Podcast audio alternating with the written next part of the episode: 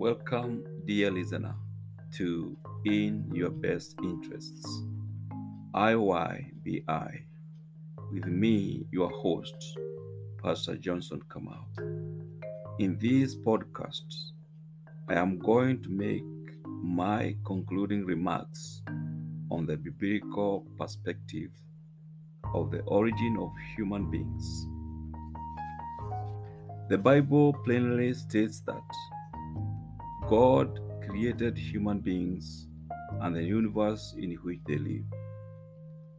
For this reason, the Bible contradicts the evolutionary theory but affirms and fulfills the African view of creation, which acknowledges God as the origin of human beings and the, and the world.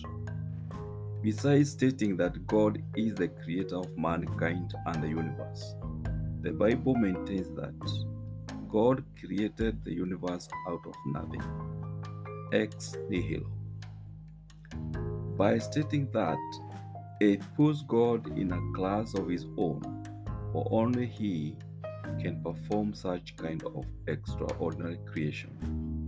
The Bible also states that God created human beings, both male and female, in his image or likeness. God did not create human beings exactly like himself, especially in a physical sense. Instead, human beings are, are reflections of God's glory. They can reflect his characteristics like love, patience, forgiveness, kindness, and faithfulness. From a biblical perspective, human worth is not defined by possessions, achievements, physical attractiveness, or popularity. Instead, it is defined by knowing that God created us in His likeness, knowing that we are persons of infinite worth gives us the freedom to love God, know Him personally, and make valuable contribution the lives of those around us.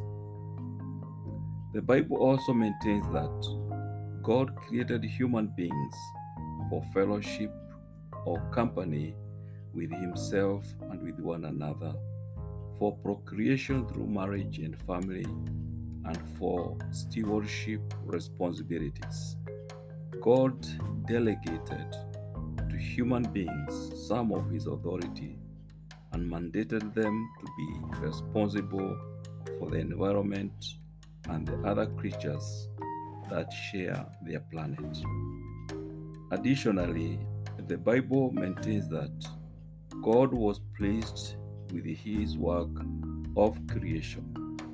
Everything he had made was very good even the human beings whom he had created in his image were very pleasing to behold. The Bible further states that human that God rested on the seventh day after having completed his work of creation. He, in effect, sanctified the seventh day and made it a holy day. Also, the Bible states that sin resulted when Adam and Eve chose their own way instead of obeying God. Only God can reverse the consequences of sinful choices. Obedience to God keeps our relationship with Him intact and enables us to, pro- to prosper. True prosperity is more than wealth or other material possessions. It is rather living life in the fullness of God's blessings. Finally, the Bible states that the creation of human beings, both male and female, by God in his image or likeness, found its ultimate affirmation and fulfillment in Jesus Christ, his beloved Son.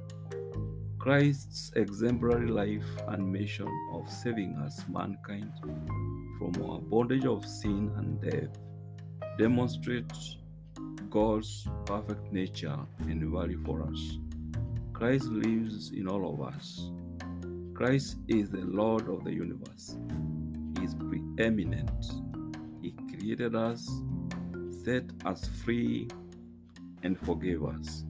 He is the image of God and He existed before anything was created. He preceded all things, designed all things, and hold all things together. Christ is all that matters. He wants to be present in all we think, say, and do.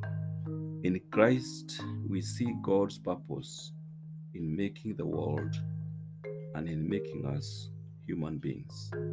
In Jesus Christ, all theories, principles, myths, religions, beliefs, and philosophies find their ultimate fulfillment or completion.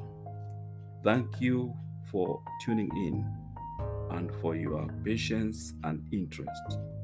In my next podcast, I will give a talk on what it means to be created in God's image.